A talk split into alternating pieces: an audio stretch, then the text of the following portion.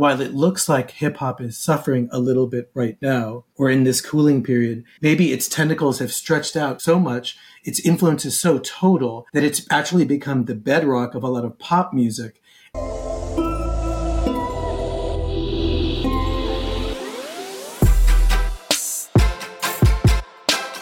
Hey, welcome to the Trapital Podcast. I'm your host and the founder of Trapital, Dan Runcie. This podcast is your place to gain insights from the executives in music, media, entertainment, and more who are taking hip hop culture to the next level. This episode is about the state of hip hop, which has been quite the topic over the past year or so. It was right around this time in 2022 when we started to see articles and stories and reports pop up about hip hop's decline in market share. This is specifically looking at the US listening consumption over time for hip hop artists that were producing tracks. And after a record number of years of growth in hip hop is eventually becoming the most listened to genre of music in the 2010s, we started to see that growth slow down relative to other genres. And there's a number of reasons for this, a number of reasons that are unfair, a number of reasons that require a little bit more digging into. And to break it all down, I was joined by Neil Shah from the Wall Street Journal. He's written about this himself. Him and I have talked about this both on and offline, and we decided to bring it together to talk about all the various factors. What does this mean for the music industry? What does it mean for the artist in the industry in terms of the budgets that they get? And is this even fair when we think about all of the factors in place with regards to streaming, where audiences grow, whether hip hop artists and their fans are more likely to be early adopters versus other genres, some of the rules that Billboard and other entities make that influence how these charts get factored in, vinyl, and a whole lot more. So let's dive into the state of hip hop. This episode of the Trapital Podcast is brought to you by our presenting sponsor, Dice, where fans can experience more of the shows they love. Buying concert tickets can be exhausting. It's easy to miss your favorite artist when they're in town, and fans have to watch for hidden fees and resellers who drive up ticket prices, all while hoping one of their friends can attend. You deserve better as a fan. On Dice, you can find quality live shows tailored to you. Dice will tell you what's happening in your area and offer a personalized selection of shows. Artists love to partner with Dice because they provide complete and fair experience with fans through their waiting list technology that locks tickets to smartphones. Plus, Dice's robust analytics helps artists better understand their audience. Venues and promoters love Dice because their data driven tools, customer service, and direct connection to fans across the world make it the place to buy and sell tickets. Want to learn more? Check out Dice at dice.fm. That's D I C E dot FM. All right, we're back for another episode. This time, Neil Shah from the Wall Street Journal makes his return. Welcome back. Thanks for having me. And today we're going to talk about a topic both you and I have written about, thought about, and has come to a head this past year. And that's the state of hip hop and where it lies relative to other genres right now. I'm sure many of you have seen the stats dating back as early as last year when many outlets really started to talk more about hip hop's market share of its overall listening relative to other genres, which genres are growing at faster rates than others, which are declining.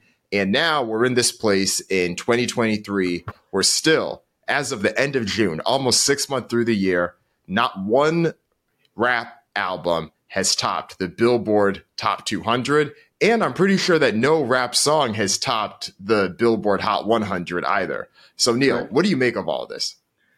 It's pretty striking that rap has not topped either of these charts, the Hot 100 or the Billboard 200. To put it into some context, in 2019, 17 rap albums hit number one on the Billboard 200. 17. In 2020, another 17 did.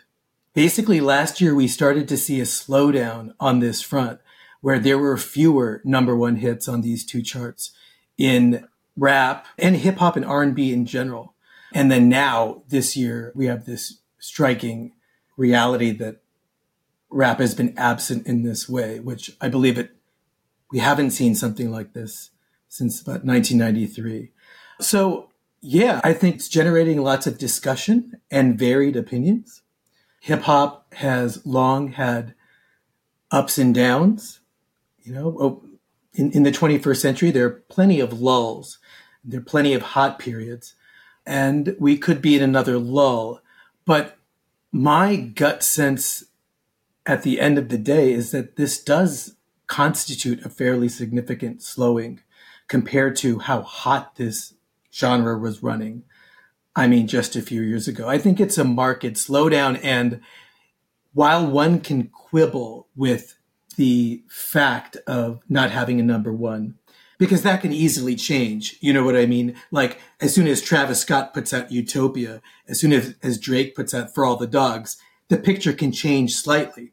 But even all that quibbling aside, I do feel like it's pretty striking that there is a slowdown. Right. And that's a good point because we could look at the more specific pieces of it. And yeah, if J. Cole, if Travis Scott dropped Utopia, if any of these things happen in the spring, we may not be having the same conversation from a top headline. Oh, let's react to this thing. But right. even like you said, you named 17 albums from a couple years ago. So we're talking one every three weeks, essentially, that hit that target, if not more. And we're now 24 weeks into the year and we haven't had any. So there's still a pretty big shift, even if you account for the superstar releases.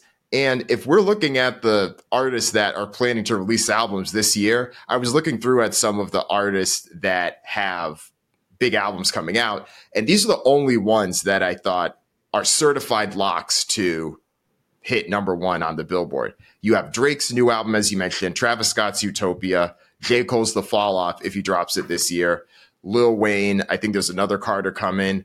Lil Uzi Vert, who I believe is dropping pretty soon, so he could potentially right. be the first. And then after that, and I hate to say this, but maybe Cardi B. I still think that she's pretty strong, but we'll see it. I say maybe more so. We'll see if she drops an album. And I say maybe to Nicki Minaj too, while I right. have a bit more confidence in her dropping an album. Her last album went number two, second to Travis Scott back in 2018. But it's also been a long time. And some of the other artists who are a few more fan favorites, like Pusha T or ASAP Rocky, Rick Ross, even Chance the Rapper, great artists. But it's been a while since any of those artists, if ever, have topped the Billboard 200 for album charts. I know Ross and others have in the past, but so there's a yeah. lot of fragmentation there where there still are artists that have dropped beloved albums, but they're not reaching this particular milestone of how people view mainstream success. Yeah. The question of who's a lock for number one in the rap community has gotten a little bit more complicated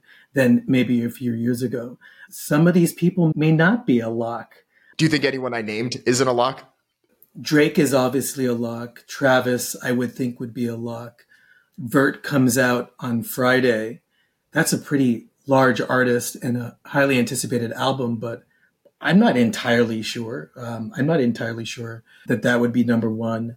Um, I'm not sure about Nicki. I would think Cardi, who I believe has been having 2023 in the frame, I, I would think that Cardi B would be number one. It's just a little bit more complicated. And then especially with projects from the likes of Pusha T and whatnot.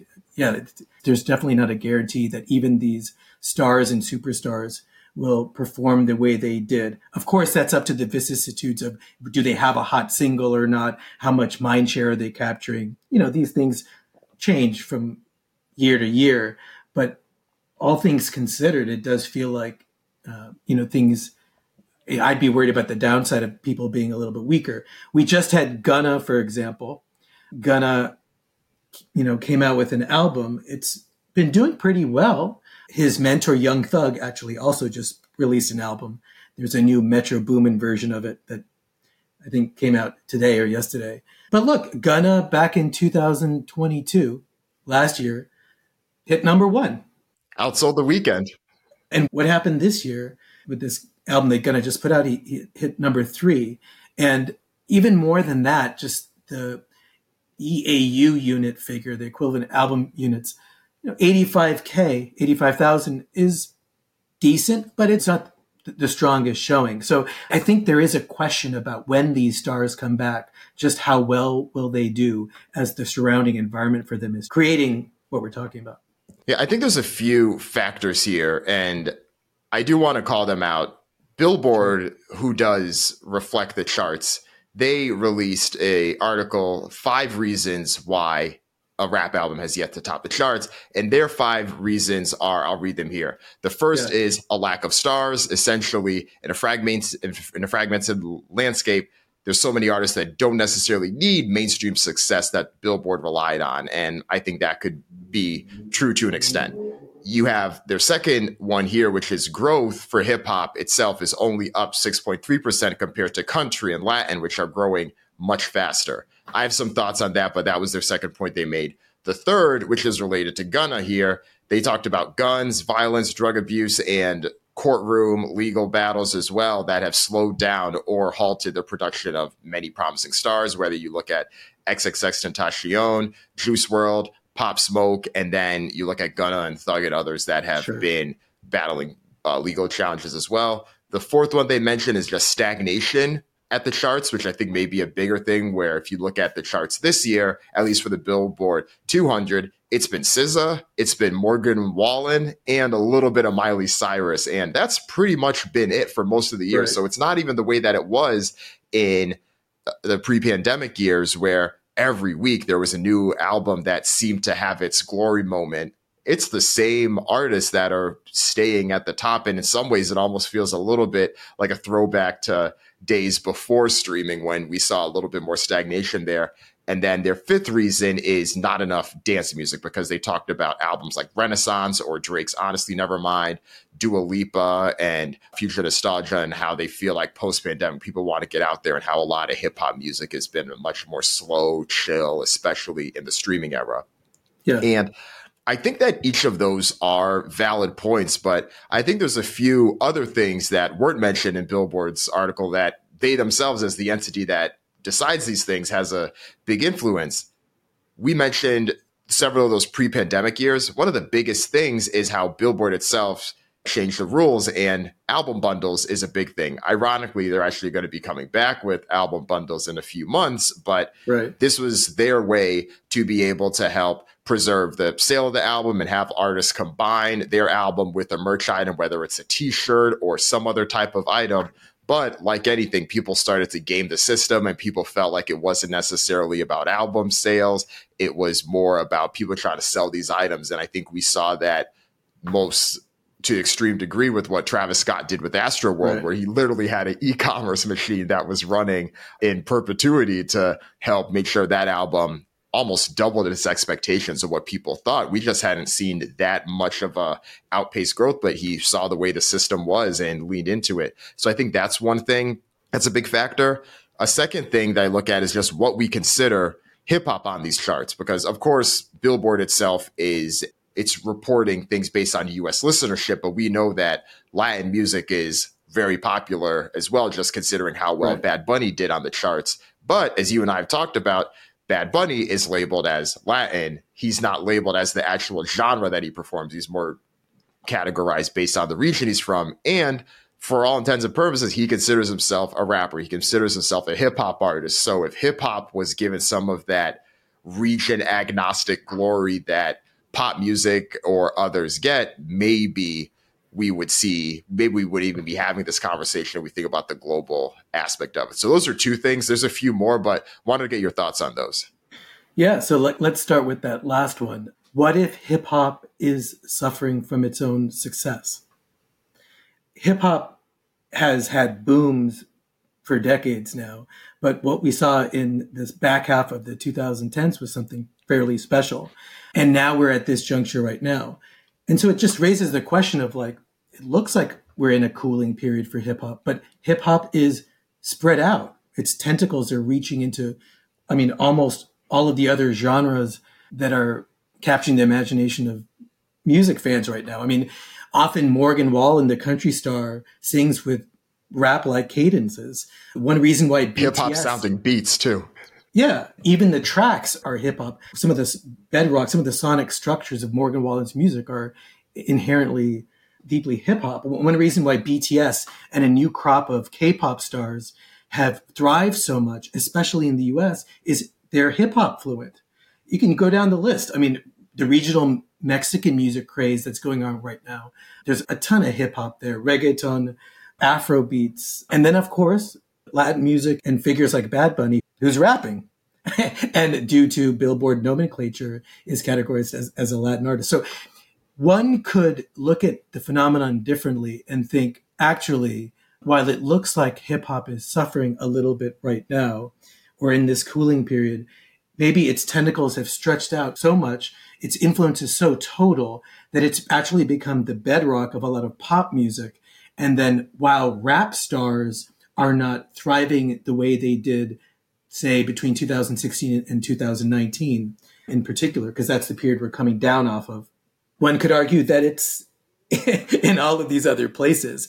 And in fact, in this age of hip hopping everywhere, uh, of everyone sing rapping, essentially the boundaries between quote unquote core hip hop, what Billboard would categorize as hip hop for the purpose of the charts, and a lot of these other genres is, is getting very fuzzy.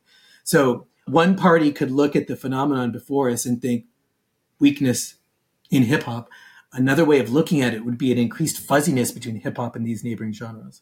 And so that, that could be, that could be a major factor here. And yet at the same time, you know, it's something I think about a lot. What is the right way to think about this? And I'm really of two minds. Like I'm kind of in a conflicted space where, uh, on one hand, I don't know whether hip hop's influence is just what we're watching is this kind of dominance on a new level, hip hop being a victim of its own success and essentially being everywhere, or whether, you know, there really is some kind of transitional period afoot. You know, one thing to keep in mind is just how hot the 2010s and it, particularly the back half was. Just think about how much era defining music was made in this period, incorporating R&B too, Beyonce, Rihanna, Kanye West, the hubbub over life, Pablo, Drake, Views, you know, Frank Ocean, Kendrick Lamar. I'm, I'm just talking about the top level. We're not even talking about the medium tier of excellent uh, rappers and R&B stars beneath that. Childish Gambino, there was a lot going on in, during this period. And so, despite some of the other factors that we're talking about and that we'll talk about, I feel like that's what you got to compare it to. And so, to my mind, and I'm getting to actually a second point in the Billboard article, it does feel like we're, hel- we're we've come from a unipolar hip hop dominated universe using the strictest definition of hip hop to something that's more, a landscape that's more multipolar. And really, that can be a function of time and and development, i.e., hip hop's success. Another good point that I think the Billboard article raised was just, you know, as a genre becomes so dominant, how much room is left once you're king of the mountain? How much growth is there left in the shoe? I mean, mathematically, your growth is going to slow down. I come across this when I think about vinyl sales. You know, for years now, vinyl has been hot, but naturally, mathematically, as your base gets bigger, and we're talking about lots and lots of sales, your growth rates slow down. So, like, this is just kind of an analogy, but as hip hop gets so dominant, there's something natural about not just a genre having slower periods in a cyclical fashion, which is a slightly separate thing. There's also something natural about the genre at this point actually just um, losing some steam for purely mathematical reasons. I'm glad you mentioned the back half of the last decade as being a high point for hip hop, because here's some important stats that influence this right in the middle of the 2010s is when we saw this shift is when streaming started to take right. off apple music launches spotify really kicks into gear of course they launched in the us in 2011 but things really came into focus in 2014 and then in november 2014 that's when the Billboard 200 starts counting streams. And they've altered the formula a little bit, but it's roughly been the same where it's been anywhere from around 1250 to 1500 or even more if it's a free ad supported stream. But that's when they started counting streams. At that particular point, Spotify had 15 million paid users and 60 million overall. And then Four years later, by 2018, they have 96 million paid users. And so if we go back to that point, so this is obviously when Travis Scott was releasing Astroworld, when Drake released God's Plan, as you mentioned, all these hip hop albums are doing extremely well. But there was a large index on hip hop fans. And as we've seen with technology and time again, hip hop fans as a genre do tend to over index and their early adopters with new technology. We saw that with Spotify and the various streaming services, especially where their user base was. And you also saw that as well with social media, with Twitter and places like that. Where were the genres that people were talking about most on these platforms? It was hip hop. So there was this run of hip hop getting this lead that other genres didn't have. And because it over indexed early, you saw this outsized performance, especially as record sales, traditional pure album sales started to dip a bit. But right since then, you're now looking in this post quarantine phase, and Spotify's growth is paid subscriber amount is more than doubled since 2018. It's now over 200 million paid subscribers. And most of that growth came less from hip hop fans, but more from everyone else. So as we look and see the growth of whether it's Latin music, music in Africa, music in Asia, even country music within the US, you're looking at the growth of Spotify and the growth of all these streaming services and how that impacts charts and performance. So even though hip hop listening is still growing in the way that we've seen it, record labels in the industry often do report things as a zero sum game in a lot of ways. Yeah. So because of that, even though the growth is slowing down, it's still growing. It's just not growing as fast as these other genres that are now having their late 2000, late 2010s hip hop moment. Totally. When so yeah, when I looked into this topic last fall, basically fall was upon us in in 2022, and it, it looked like hip hop's chart performance was relatively weak. So I wanted to look into this this topic at that point. One of the interviews I did was actually with the head of the data tracker Luminate, and this is definitely one thing that they noted, which is hip hop fans. This is an important point. Hip hop fans were early adopters for streaming. So they over indexed and kind of led the way during an earlier stage of streaming adoption in, in the, precisely in the middle of the 2010s. And so, yes, you're right that you're seeing a shift here as the base of the streaming universe essentially becomes more varied. And especially during the pandemic, we saw these significant jumps with country and Latin music. Partly that's a Morgan Wallen effect. Partly the Latin music numbers are juiced by Bad Bunny, these gargantuan artists in terms of their numbers. But it's a broader phenomenon of these genres and their fans being a bigger part of the streaming pie. And as a result, partly because of that, hip hop share of streaming, not overall music consumption, but hip hop market share of US streaming is, yes, like period after period, year after year is, is dipping as we now have a actually a fuller picture a more varied, you know, streaming audience. So that's definitely a major factor. And, it's you know part of why country and, and Latin music in particular have gotten the lift that they've got of late. One thing to keep in mind throughout all of this is that while we're talking about hip hop slowing, at least according to these chart metrics and streaming market shares and whatnot, I, it's always worth mentioning or noting that its market share still outstrips these other genres by a wide margin, not, not just Latin and country, which, you know, Latin's numbers in the Billboard math are, are, have always been weirdly low, frankly. They seem lower than they should be, but they're fairly low. I mean, we're talking like, right, six, seven, eight percent, com- just neighborhood ballpark in terms of market share of US consumption compared to hip hop, which is still outpacing. In the mid to high 20s, yeah. Right. So it's just worth keeping in mind how much of a distance there still is between hip hop and, and, and, some of these other genres.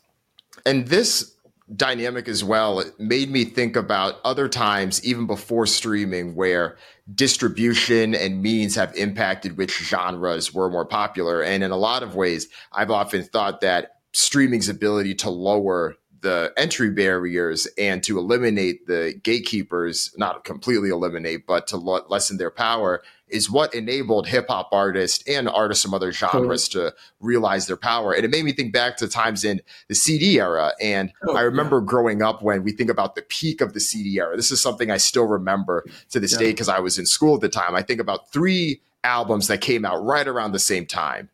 You have two hip hop albums. So you have DMX's, and then there was X. This December 1999, and then a couple months later, You have NSYNC they have their No Strings Attached album, which was still up until Adele's album was the highest first week sale. I think it was just under 3 million at least in the US. And then a couple months after that, you have Eminem drops Marshall Mathers LP. And roughly from a high level, I believe that NSYNC's as I mentioned, did just under 3 million in its first week. Marshall Mathers LP did just under two, and DMX did a few hundred thousand under 1 million. And just calling those three, two, one from that perspective, all those artists are pretty big.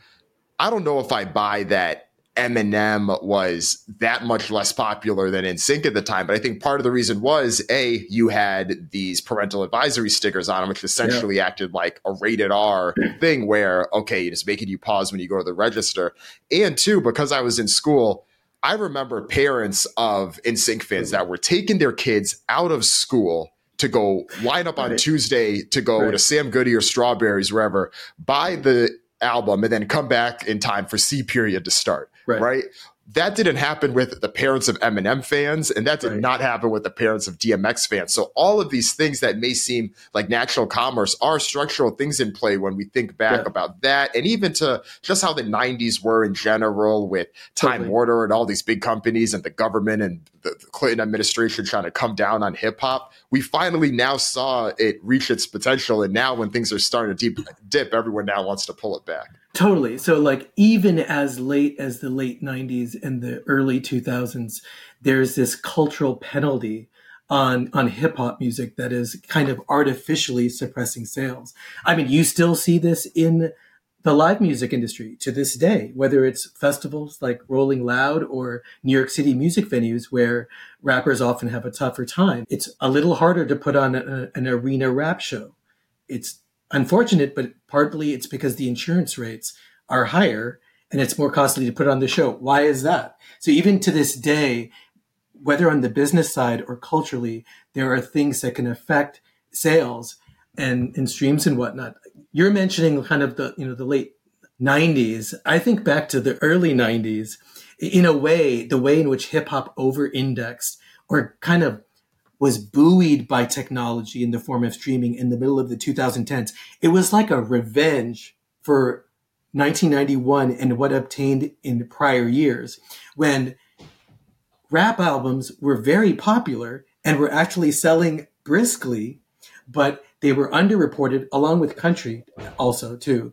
They were actually underreported in the pre-digitized SoundScan era. So there again, you moved from a period when, for these cultural or business factors, one genre was kind of artificially held lower and other genres looked like they were dominating the mind share of the country. But then lo and behold, we entered the period of SoundScan and suddenly the whole country is listening to NWA. Who knew?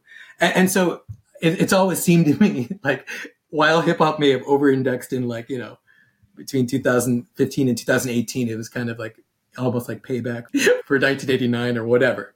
But yeah, so like th- these shifts you got to take with a grain of salt because you know they're constructed. A billboard and the industry does the best it can and is constantly retooling how it approaches things. You noted earlier the shifting position on album bundles. Uh, it's interesting that they're br- allowing it back this summer, but now with safeguards, so you don't pull a Travis Scott, presumably. So, you know, it's a work in progress always, all of these metrics.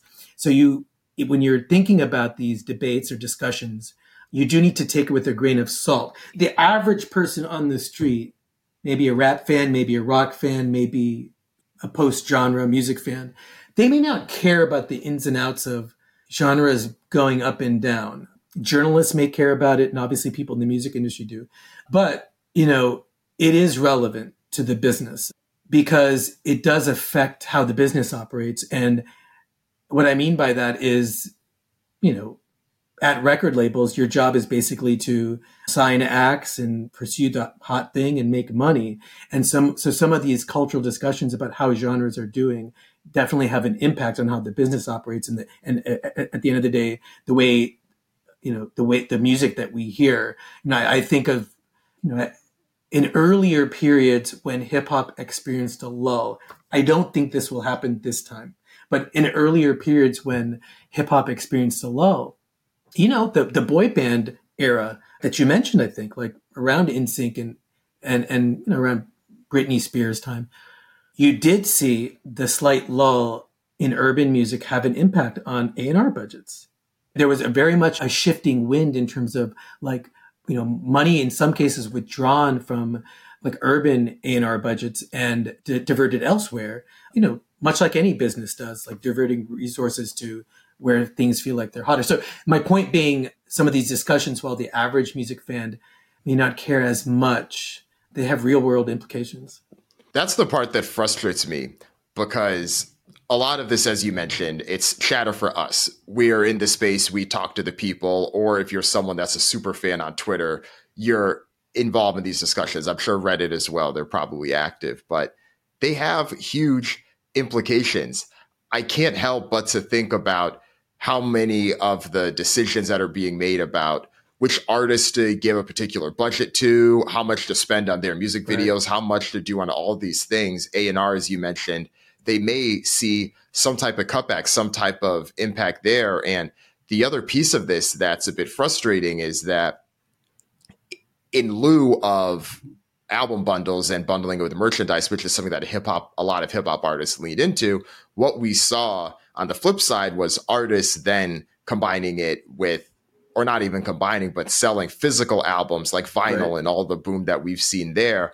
The challenge with vinyl, though, is that there has been a limited supply given the supply train, the supply chain constraints and some of the materials yeah. there. So the record labels do have discretion over who gets allocation for the limited vinyl supply they have and who doesn't. And that then creates much more decision making and much more king making essentially on who gets to have right. the full allotment. And when we see artists, whether it's Harry Styles or Taylor Swift, get all of the allotment that's there, and you see other artists, whether it's a Tyler the Creator, or even a Beyonce, that are waiting several weeks, sometimes even months to get theirs. And these are superstar artists in their own right that are still waiting yeah. for it. And when you think deeper about it, half of the people that buy vinyl don't even listen to it. So what is it really? Is it a merch item or is it actually an album sale? Totally. It's a great example of a intra business real world implication of some of these discussions. A record label having to determine okay, we got relationships with X, Y, and Z plants in, in Nashville and in the Czech Republic, and this is the space we got. Which artists are we going to prioritize?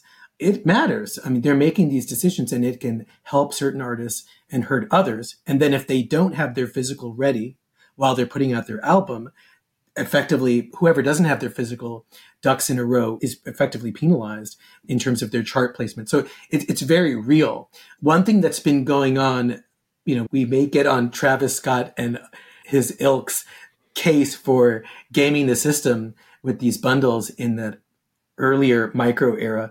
But you know, one thing that's been going on with the pop stars and especially with the K-pop stars are all these collectible collectible CDs and whatnot, which definitely are giving placement to these artists, especially in K-pop that they wouldn't otherwise have. So in this era when Billboard got rid of those bundles, you're seeing you know something different going on with K-pop basically dominating the charts, or at least the top ten, using all these collectible CDs that then basically drop off. If, if you look carefully at the streaming numbers for a lot of the K-pop artists that hit number two, number three, or number one, the streaming numbers are not very strong.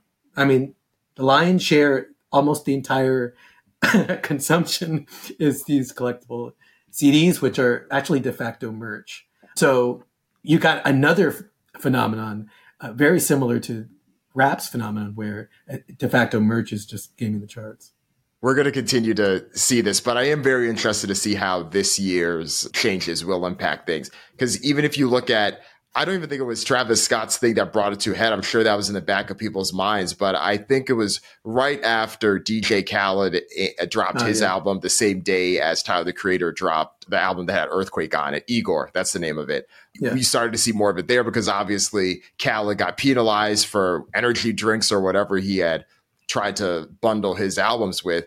But at the end of the day, they want to bundle it with things that aren't restricted in the same way that others did. So even though in the moment it was definitely an eye roll type of thing, now I'm like, okay, at least there was some type of control and autonomy there that the artist did have.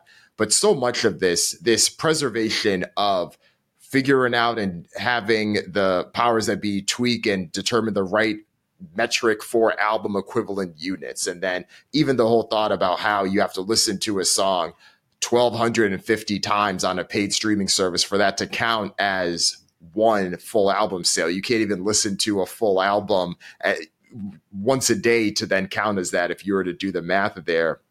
Right. It really makes you think about the real dynamics at play because we know for years that the major record labels themselves have wanted to preserve the aspect of an album and a lot of it does seem like it's this another aspect of this underlying tug of war between them and the DSPs, the streaming services that do want to report on streams and do use that as the primary benchmark of success. And now we're backing into this album equivalent unit metric that has now become normalized that we would never do in any other industry where it's not like right. Netflix is trying to show DVD equivalent units as a metric of success. Yeah, totally. Um, yeah, I mean, Billboard is continually trying to get these things right, but you know, it, it is that is precisely what the pop stars and the K-pop stars are taking advantage of. The fact that the physical albums have much greater weight than the streams, which right there just privileges certain genres and then hurts others. You know, like physical sales are not what in, in hip hop are not what they are in other genres. So I'm sure they see it as a work in progress to kind of get these things right. Right. And I do acknowledge the work there. In many ways, it is a very difficult task. You have a number of competing factors. You're trying to make essentially an advanced metric become the industry standard. And it is going to be an evolving conversation and likely will look different as streaming services continue to gain traction. As you mentioned, if we do see a vinyl slowdown at some point, how that may shift things. And there will be this continual movement here. Where do you think things are in five years from now, specifically with hip hop? Do you think that the market share continues to slide? Do you think that another genre does become number one? That's a great question. It feels like we're in a transitional period right now where lots of genres are thriving at the same time. People talk about music being post genre so much that it's almost become a cliche to, you know, for publicity materials to describe an artist as being genreless kind of elicits eye rolls at this point. Every artist is post genre at that point. It actually would be more striking if artists stuck to genres a la Beyonce with her dance music album, which I thought took the opposite road of focusing on a genre, which was actually refreshing. But so we're in a transitional moment. And so I mean, the short answer to your question is that it's hard to see where this goes in five years. But, you know, I would imagine that some of the cooling off of hip hop does level off. And then maybe we're in a period for a while where what currently obtains kind of sticks around. I mean, it, it's entirely possible that the 2000, the rest of the 2020s could be kind of a transitional, confusing period, barring some culture shifting huge stu- superstar in one of the genres that somehow changes everything, even in our highly fragmented music landscape. Typically, some of the engines for different types of musics going up or down have relied on huge stars changing the game, whether it's hip hop, you know, hip hop had certain weaknesses in the early 2000s. And for example, Kanye West helped revive rap also broaden its audience, broaden rap's audience in a very significant way, something that Drake then continued, effectively soccer momizing hip hop. You know, like anyone can listen to one dance. I mean, it's not even rap as an example. And, and increasingly rappers were singing. So in the past, when genres have had lulls and then come back to life, it's usually been on the back of these pivotal stars. Well, the reason why it's so hard to really project like what we're going to do and what things are going to look like in five years is because music, as you know, like we're losing the ability for such stars even if they're very big, to really shift the culture. Morgan Wallen is a massively big star right now, and yet much of the country, you know, doesn't listen to Morgan Wallen, you know, doesn't like him for various reasons, etc. You know, NBA YoungBoy is a massively big artist, especially on YouTube, and yet most people are not familiar with him. I mean, to give you a better example, even when an artist like Cardi B or Ice Spice has huge hits that, you know, hit the top 10 of the Billboard Hot 100, much of the country does not know that song the way they may have known you know, a Cyndi Lauper song in another era or an Adele song. So we're in an environment where increasingly it's so fragmented that it's hard for stars to really dominate in the way that they used to. And so that may also affect whether we see Kurt Cobain like shifts where you know, where, everything changes and then we recognize, oh, the landscape is different. There's plenty going on in hip hop, whether commercially, you know, an act like Suicide Boys is doing great on the live music circuit. They get almost no media attention, but in terms of the live music circuit, they can sell concert tickets. There's plenty going on also from a critically acclaimed point of view. You know, artists like Doechii, you know, are making waves. It's not that like, you know, young boys doing this thing. We've had work from like Lil Durk, I mean, Metro Boomin is having a great year. Ice Spice has been an exception in terms of being a big breakout star. There's plenty of stuff happening, but it's really rare for that stuff to really dominate. You saw, you know, these two examples are kind of related, but two moments that have been kind of monocultural with the capacity to shift things is obviously like Taylor Swift in this Eras tour, which is something that a lot, a lot, of people talk about. And then, of course, her giving a platform to Ice Spice, which was just very interesting and exciting because, wow, this is the biggest platform and it's being given to Ice Spice. What, what will happen? Will Ice Spice be able to develop into the kind of star that could carry on Pop Smoke's legacy in a different way and indeed popularize drill? Or will drill and a lot of these you know, vibrant rap stars that are on kind of a lower level, will they kind of stay there in this more, in this fragmented kind of multicolored universe? I think that's like a key question. You know, even Taylor Swift, not to go on a Taylor Swift tangent, but, you know, there's been debate, there's been discussion of like, oh, we do have monoculture. There's Taylor Swift. Even Taylor Swift only captures a certain part of the American audience. I mean, if you go to a Taylor Swift show, you know, it's not that racially diverse. I'm just putting it like that. Yeah. I'm not a Swift hater. I hope we, I'm just pointing out a fact, you know. So it's tough to have the monocultural forces that one used to have to create these shifts. Right, because I know you mentioned the points earlier about whether or not most people are really hearing Morgan Wallen or they're really hearing NBA YoungBoy. And part of that probably applies to these generational superstars too, even just with where they are now. You compare a song like Taylor Swift with Antihero compared to Cyndi Lauper time after time or any of these other songs that they did. It probably is less mind share there. But the other point you mentioned, there still are these little moments and these other things that happen that are still noteworthy, even if they're not the big thing. I think that the big thing, whether that's having this huge album that sells a million in its first week or 500,000 units in its first week, given the way that media is going, I still think that is something that does become more and more subject to this power law dynamic to some extent, where I do think it's still, even five years from now, will probably be very difficult for an artist not named Drake to be able to bet money and say, yes, oh yeah, that artist will could sell over 500,000 in the first week. Even Drake hasn't necessarily 100% right. done that. I mean, he did it with Certified Lover Boy most recently, but the other two albums he had before this, the joint one with 21 Savage or the Honestly Nevermind, he didn't. So, but he still right. was able to at least top the charts there. So I do think that we'll still see success. We'll still see these moments, but almost in the same way that in Hollywood, where I think it's probably pretty unlikely at this point that there's going to be a billion dollar grossing movie and it's like, oh wow, huh, that's an original story or original concept. Never heard of that one. It's almost always sequel or based on some type of existing right. IP. And in many ways, Taylor, Drake, Beyonce, Adele are the closest thing you have to existing contemporary IP and music. These are the biggest bets you have. And you do have a few acts here or there that have definitely come into their own. Uh, SZA's SOS album has clearly done right. extremely well. It's been great right. to see her continue right. to break strides and do. And I think there's plenty of stats that show just with their performance of control over the years that there's a lot that is indicating there. But still, even with where SZA is now, there's still a gap between the other artists I mentioned. So there's levels to this for sure. We'll see growth there, but I still think that we're going to see the most continued bets and the more the budgets as well go towards yeah exactly. the Drakes and the Taylors because that's where the safest bet is for the money spent.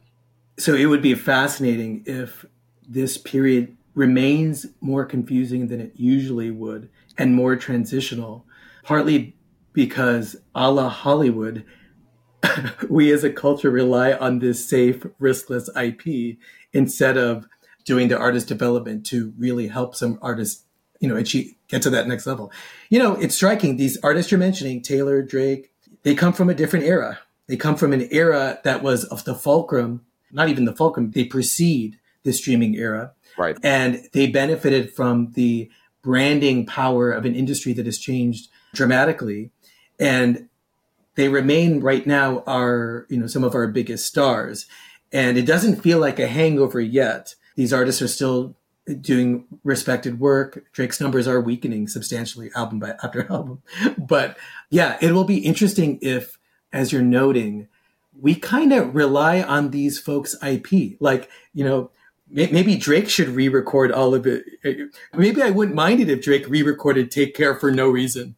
Maybe it's so hard to make another "Take Care," another masterpiece. Maybe he should just re-record it. The point being, some of these stars could linger with us longer than they would because of this effect where in such an industry that's so fragmented, these are the riskless parties to do business with, whether you're a record label, whether you're a concert promoter.